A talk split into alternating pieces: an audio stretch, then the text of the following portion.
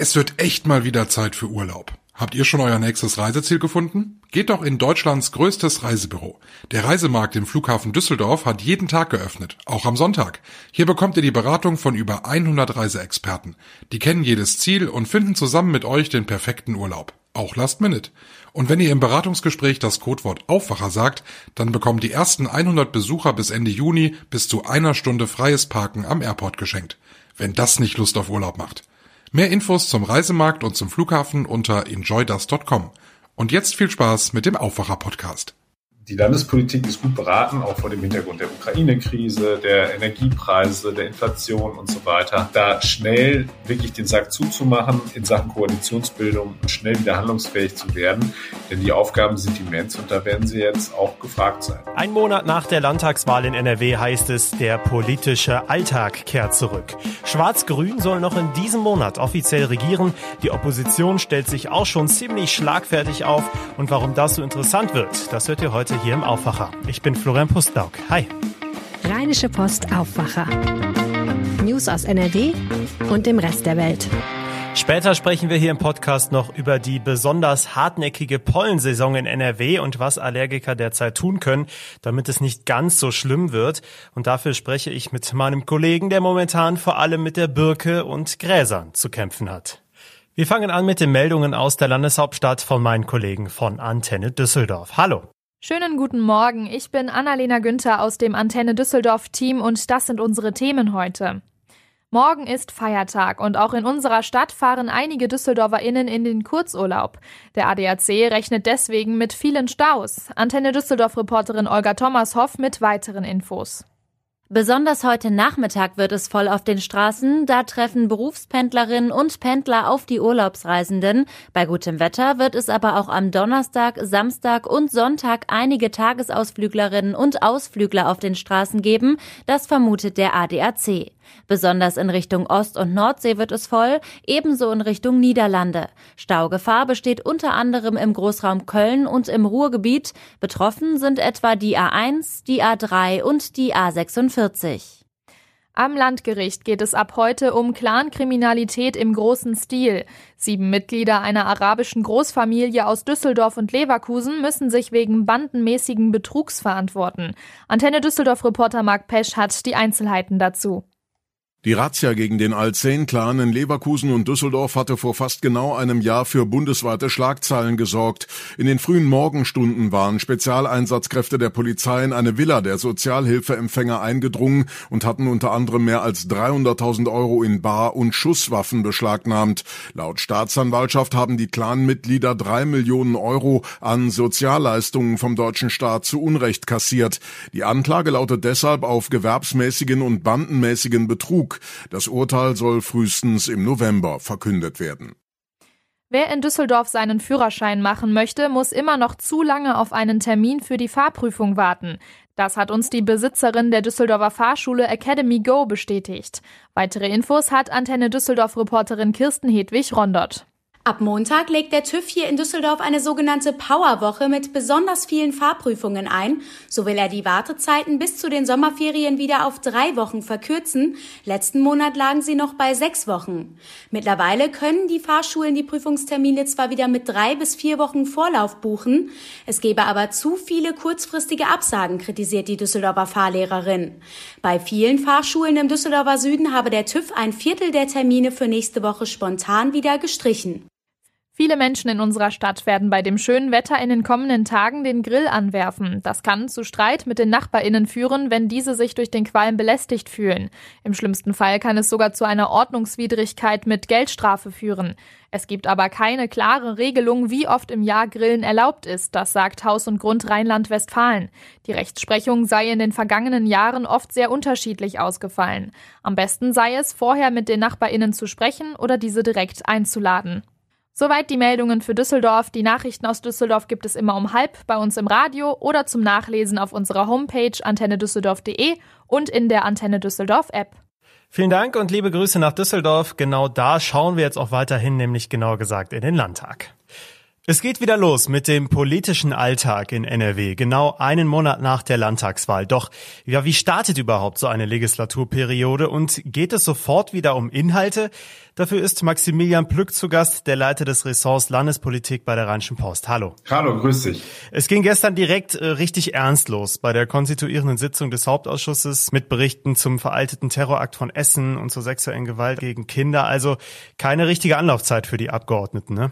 Auf keinen Fall. Also da wurde, wurden gleich die, wirklich die schweren Themen aufgefahren. Und zwar auch so schwer, muss man ehrlicherweise dazu sagen, dass die Öffentlichkeit relativ schnell auch wieder ausgeschlossen worden ist. Also da ging es um den äh, Ermittlungsstand einerseits bei dem Fall des vereitelten ähm, rechtsterroristischen Angriffes auf eine Schule in Essen und es ging eben um die Herangehensweise und die Ermittlungen, die derzeit vor allem von Seiten äh, der Kölner Behörden gegen 70 Personen vorgenommen werden, die im Verdacht stehen, entweder Kinder missbraucht zu haben oder aber mit kinderpornografischem Material ihn besessen zu haben oder mit ihm gehandelt zu haben. Also insofern wirklich schwere Kost gleich zu Beginn, aber halt eben wichtige Themen, mit denen sich die Landespolitik eben auch beschäftigen muss. Ja, absolut. Natürlich beginnt so eine Legislaturperiode auch mit vielen Formalitäten. Ganz oben auf der Liste steht natürlich die Bildung einer neuen Regierung und die Wahl von CDU-Politiker Hendrik Wüst zum neuen alten Ministerpräsidenten. Wie läuft das jetzt eigentlich genau ab? Sehr clandestin. Also das, wo im Ausschuss halt eben die Öffentlichkeit dann wirklich auch über den offiziellen Weg ausgeschlossen wird, äh, so gibt's das halt eben auch äh, inoffiziell halt eben bei diesen Koalitionsverhandlungen. Es dringt nichts nach außen. Es ist sehr, sehr wasserdicht, was die da machen. Ich habe äh, beispielsweise Felix Banaschak, den Co-Vorsitzenden der Grünen, heute im Landtag getroffen, habe versucht, äh, ihn da noch zu bewegen, äh, etwas zu sagen. Äh, keine Chance. Also die sind schon da sehr diszipliniert, muss man sagen. Äh, der Zeitplan ist natürlich auch ambitioniert, aber es sieht gut aus. Also äh, Felix Banaschak raunte mir zu, die Stimmung sei gut. Äh, dazu hat er sich dann doch hinreißen lassen und es äh, sieht ja so aus, dass am 25 dann zwei Parteitage stattfinden werden von der CDU und von den Grünen. Dort soll dann eben final über diesen Koalitionsvertrag entschieden werden. Und am 28. könnte dann Hendrik Wüst direkt zum neuen alten Ministerpräsidenten gewählt werden. Ja, dann lass uns doch mal über die Opposition sprechen und vor allem über den Wahlverlierer schlechthin, die SPD. Für den Spitzenkandidaten Thomas Kutschaty ist der Traum vom Posten des Ministerpräsidenten ja jäh geplatzt. Trotzdem ist er jetzt wieder zum Oppositionschef gewählt worden. Gibt es da bei der SPD niemand anderen oder wie kam es dazu? Wenn man das böse formulieren will, macht man das so wie du. Anders könnte man natürlich auch sagen, es gibt so eine Art Wagenburg-Mentalität. Also jetzt erst recht, alle scharren sich um Thomas Kutschaty und man muss tatsächlich ja auch sagen, eine äh, echte Analyse, was falsch gelaufen ist und ob es jetzt wirklich nur am Spitzenkandidaten lag, die ist ja noch offen. Die wird es geben. Da soll es äh, soll jetzt bald ein Beschluss gefasst werden, also ein, ein, ein Auftrag vergeben werden an halt eben Externe, die dann halt eben sich das Wahlergebnis nochmal angucken und dann wird diese Aufarbeitung ja ein paar Monate dauern und dann im kommenden Frühjahr, da kommt es dann äh, nochmal zu, zu der Situation, dass äh, es dann, wenn dann eben am Ende dieser Analyse zu einem Ergebnis kommt, dass Thomas Kutschaty der Hauptschuldige ist, dass es dann für ihn nochmal brenzlig werden könnte, denn dann äh, gibt es einen Landesparteitag, der auch ein Wahlparteitag ist und dann wird über einen neuen Landesvorstand entschieden. Aber jetzt erstmal sieht es so aus, als ob er da äh, fest im Sattel sitzt. Die SPD hat jetzt auch, glaube ich, einfach keine Lust darauf, sich jetzt hier nochmal in großem Personal Auseinandersetzung, Personalquerelen äh, wiederzufinden. Ist die FDP ähnlich angriffslustig? Äh, ist ja definitiv auch äh, Wahlverliererin gewesen jetzt bei der Landtagswahl. Hat es ja sowieso nur ganz knapp reingeschafft. Genau, also sie ist ja, sie ist ja sogar noch härter getroffen worden, äh, noch härter abgestraft worden als die SPD, muss man ja sagen. Also von, von den Prozentpunkten her ging es noch krasser nach unten für die FDP. Was bemerkenswert ist, dass die jetzt knapp einen Monat nach der Landtagswahl diese Oppositionsrolle wirklich mit Werf annehmen. Also die geben richtig Gas. Es gab gestern einen Auftritt des äh, Fraktionsvorstandes Henning Höhne, der neue Fraktionsvorsitzende, frühere parlamentarische Geschäftsführer, äh, hat dort sich geäußert, unter anderem zur Grundsteuer. Da hat es ja eine höchstrichterliche Entscheidung gegeben, dass das alte Grundsteuermodell ähm, äh, nicht mehr verfassungskonform war. Das musste neu äh, aufgelegt werden. Und das ist halt eben schon ein massives Ding. Also es kommt da jetzt auf einige Leute doch noch eine deutliche Erhöhung dazu. Und da hat die FDP wirklich einen sehr interessanten Move gemacht. Henning Höhne hat einen eigenen äh, Gesetzesentwurf äh, vorgelegt, mit dem sie da reingehen. Und das, das schön perfide daran ist, Es ist ein Modell, das sich anlehnt an ein schwarz-grünes Modell aus Hessen. Also sprich, er treibt da die äh, schwarz-grünen Koalitionäre oder äh, Koalitionäre in Spee gerade doch recht deutlich vor sich her. Das kann auch sehr lustig werden mit ihm. Mhm. Klar, also für uns in NRW ist es jetzt natürlich wichtig, dass wieder richtig politisch gearbeitet wird. Ähm, es ist ja auch gerade definitiv keine langweilige Phase. Es gibt viele wichtige Entscheidungen zu treffen. Aber welche Rolle wird die NRW-Politik in nächster Zeit auch für ganz Deutschland, auch im Bund spielen können? Naja, ich glaube schon, dass das bevölkerungsreichste Bundesland da auf jeden Fall äh, ein wichtiges Wörtchen mitzureden hat. Also einerseits natürlich über den Bundesrat, wo sie halt eben initiativ tätig werden können. Andererseits ist es doch auch immer noch so, dass wir ähm, da großes Gewicht haben. Einerseits im Sinne von, wir haben die Grünen demnächst hier äh, in einer Regierungsbeteiligung, die aber auch halt eben Mitglied der Ampel sind. Das heißt, das wird Auswirkungen haben. Und es ist natürlich so, wir laufen halt eben gerade, wenn wir uns einfach mal die Inzidenzen anschauen, auf die nächste Corona-Welle zu. Die Landespolitik ist gut beraten, auch vor dem Hintergrund der Ukraine-Krise, der Energiepreise, der Inflation und so weiter, da schnell wirklich den Sack zuzumachen ähm, in Sachen Koalitionsbildung und schnell wieder handlungsfähig zu werden. Denn die Aufgaben sind immens und da werden sie jetzt auch gefragt sein. Vielen Dank, Maximilian Plück. Wir freuen uns weiter über deine Berichte. Sehr gerne. Bis dahin. Die Berichte von Max zur Landespolitik und natürlich auch von vielen anderen Kolleginnen und Kollegen könnt ihr jederzeit auf RP Online nachlesen. Einen Artikel habe ich euch auch bei uns in den Shownotes verlinkt. Bevor jetzt einige von euch beim zweiten Thema zumindest ein leichtes Kribbeln in der Nase allein schon vom Zuhören bekommen, nochmal der Hinweis, dass ihr uns gerne abonnieren könnt in eurer Podcast-App. Dadurch verpasst ihr keine Folge, es kostet auch nichts und uns hilft das auch weiter. Ich gebe zu, ich gehöre zu den Glücklichen, die den Sommer aktuell richtig genießen können. Aber für viele von euch bedeutet die aktuelle Zeit leider vor allem viel Niesen, viel Schnaufen, viel tränende Augen, viel juckende Augen. Denn es ist natürlich Heuschnupfensaison auch hier in NRW. In diesem Jahr ist es besonders schlimm, sagen Allergiker und auch Fachleute und auch Michael Höhing aus dem Aufwacherteam, denn du bist auch ein Leidgeplagter. Oh ja, hallo Florian. Hi. Kurz vor Pfingsten, da fängt das bei mir immer an. Ich bin gegen Birke und vor allem gegen Gräser allergisch und ich habe schon einige Stangen Taschentücher in diesem Jahr durch. Man muss dazu sagen, ich nehme jeden Morgen eigentlich eine Tablette. Normalerweise reicht es dann ähm, über den ganzen Tag verteilt, aber in diesem Jahr da kommt's nicht hin. Am späten Nachmittag spätestens, da jucken mir die Augen. Das ist für mich auch das Schlimmste, die laufende Nase, da komme ich ganz gut drüber weg, aber das mit den Augen, das nervt schon ziemlich. Warum ist das dieses Jahr denn so besonders schlimm? Ja, dafür gibt es zwei Gründe. Erstens das Wetter. Wir hatten ein sehr trockenes Frühjahr und auch jetzt regnet es ja recht wenig. Und so kräftige Regenschauer, die sind für uns Allergiker eine echte Wohltat. Also die Luft wird quasi reingewaschen. Pollen, die am Boden liegen, die lösen sich dann auf und werden weggespült und es fliegt nicht mehr ganz so viel durch die Luft. In diesem Jahr aber generell wenig Regen, in den letzten Tagen ja auch schon wieder fast kein Regen mehr. Und was so auf dem Boden liegt, das wird dann immer wieder neu aufgewirbelt, wenn es mal ein bisschen Wind gibt. Und dazu kommen dann noch die Pollen, die ohnehin in der Luft sind. Und man muss sagen, es sind in diesem Jahr deutlich mehr Pollen als in den Vorjahren. Weil viele Bäume haben ein Mastjahr. Also sie tragen viel mehr Früchte als sonst und das sorgt dann für mehr Pollen in der Luft. Wer zum Beispiel auf Birke allergisch ist, das sind ziemlich viele, die sind in diesem Jahr auch sehr häufig von Eiche und Eschenpollen betroffen. Da kommt es dann sehr häufig zu Kreuzallergien und das verstärkt das Ganze dann nochmal.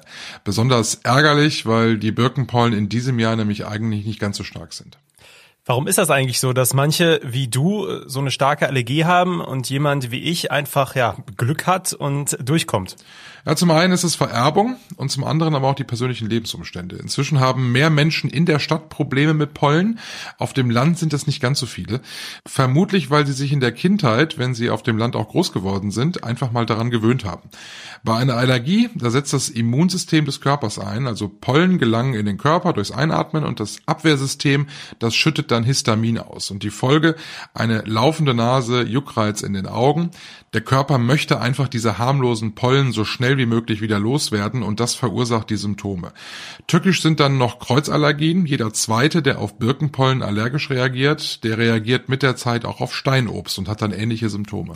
Was können denn Allergiker machen, damit es besser wird? Du hast ja schon angesprochen, dass du äh, Tabletten nimmst. Ja, die meisten Allergiker nehmen ein Medikament. Ärzte können einem da genau das Richtige empfehlen. Das sollte man auch machen. Nicht einfach in die Apotheke gehen, sondern das ärztlich abklären lassen. Da macht man vorher auch einen Allergietest, damit man wirklich weiß, wogegen man eigentlich allergisch ist. Und dann findet man das passende Medikament, was dann möglichst auch die ganze Breite abdecken kann. Das funktioniert in der Regel ganz gut. Also wie gesagt, ich nehme in der Saison, die dauert bei mir so zwei bis vier Wochen ungefähr. Also mir ist das wirklich wirklich nur kurz. Ich nehme dann eine Tablette am Tag und habe dann eigentlich immer Ruhe. Dieses Jahr leider ja nicht ganz so zuverlässig, aber sonst klappt's. Früher hat man gesagt, man sollte außerdem viel verreisen. Das ist eine schöne Idee, lässt sich jetzt aber über einen so langen Zeitraum sicherlich auch nicht umsetzen. Aber tatsächlich am Meer habe ich keine Probleme mit Allergien und wenn ich in den Bergen unterwegs bin, dann eigentlich auch nicht. Man könnte noch eine Desensibilisierung machen. Da wird der Körper an die Pollen gewöhnt, mal ganz vereinfacht gesagt. Das ist eine etwas langwierigere Sache. Macht man in der Regel im Winter, wenn man keine Symptome hat. Funktioniert auch nicht bei allen, aber bei vielen, die haben damit ihren Heuschnupfen in den Griff bekommen. Tatsächlich helfen außerdem Gesichtsmasken. Ich meine, in den letzten Jahren mit Corona, da hatte ich fast gar keine Beschwerden, weil die Pollen ja einfach auch nicht durch die Maske kommen. Auch Pollenfilter helfen sehr gut. Ähm, die gibt's ja im Auto. Da sollte man sie übrigens auch regelmäßig wechseln. Und für Wohnungen gibt's auch Geräte, die inzwischen recht zuverlässig sind, die die Luft reinwaschen. Die haben auch so Pollenfilter drin. Dann sollte man äh, Haare waschen in der Regel am Abend machen, ähm, auch duschen generell, weil man einfach dann die Pollen, die man so den Tag über an der Haut und in den Haaren sich eingefangen hat, dass man die vor dem Schlafengehen dann noch rauswäscht. Und ähm, regelmäßig das Bett beziehen ist sehr ratsam, ähm, weil sich da auch die Pollen einfach festsetzen. Dann hoffe ich mal, dass deine Allergiesaison recht bald wieder zu Ende geht. Vielen Dank, Michael Höhing. Ja, sehr gerne. Bevor wir jetzt zu den Meldungen des Tages kommen, noch zu dieser wichtigen Nachricht. Thomas Gottschalk hat eine neue Frisur. Ja, sicher ein Schock für viele. Die Matte ist ab, golden ist die Haarpracht aber trotzdem noch. Und Tommy sieht jetzt fast schon seriös aus. Ja, was macht man mit diesem neuen Look? Man geht nach Mönchengladbach und führt ihn dort vor, denn dort war Thomas Gottschalk gestern Abend zu Gast bei einer Veranstaltung des Initiativkreises, einer Interessensvertretung von Gladbacher Unternehmen. Martin Beveringer aus der RP Kulturredaktion war vor Ort und hat anschließend seine Eindrücke aufgezeichnet. Martin, was hast du erlebt? Ja, die Frage stand nur kurz im Raum, ist das oder ist es nicht? Thomas Gottschalk hat die Haare neu, aber hat er sie auch schön? Die Lockenpracht ist auf jeden Fall ab.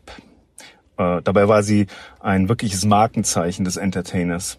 Aber Freundin Karina Mross befand, die Matte muss weg. Der Moderator fand's gut, das Publikum fand's gut, seinem Wesen als Sunny Boy tut es keinen Abbruch. Die Saalwette, dass ihn keiner in dieser tollen Kaiser Friedrich Halle äh, in Mönchengladbach erkennen würde, hätte äh, auf jeden Fall jeder verloren.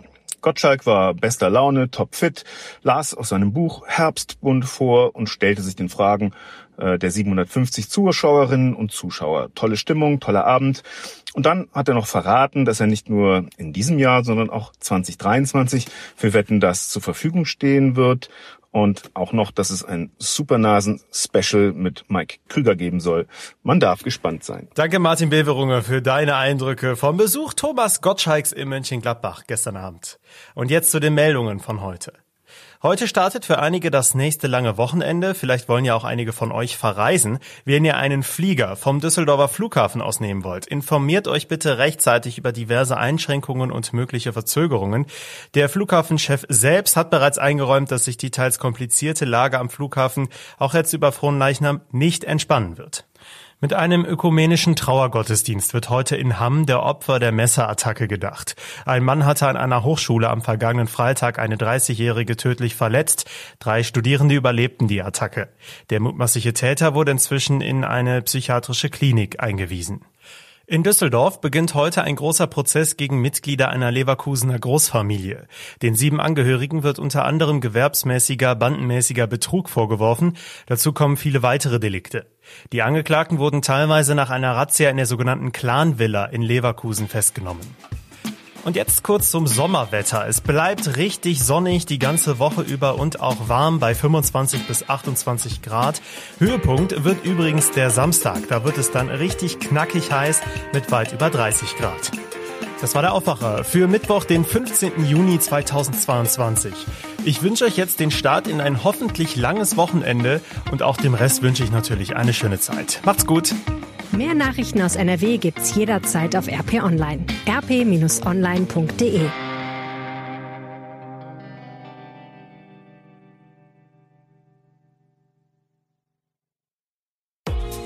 Hi, ich bin Michael Höhing. In Triptipps für 9 teste ich für euch die schönsten Strecken und Ziele, die ihr mit dem 9-Euro-Ticket erreichen könnt. Kommt mit! Triptipps für 9, jetzt hören und abonnieren. In jeder Podcast-App und bei Spotify.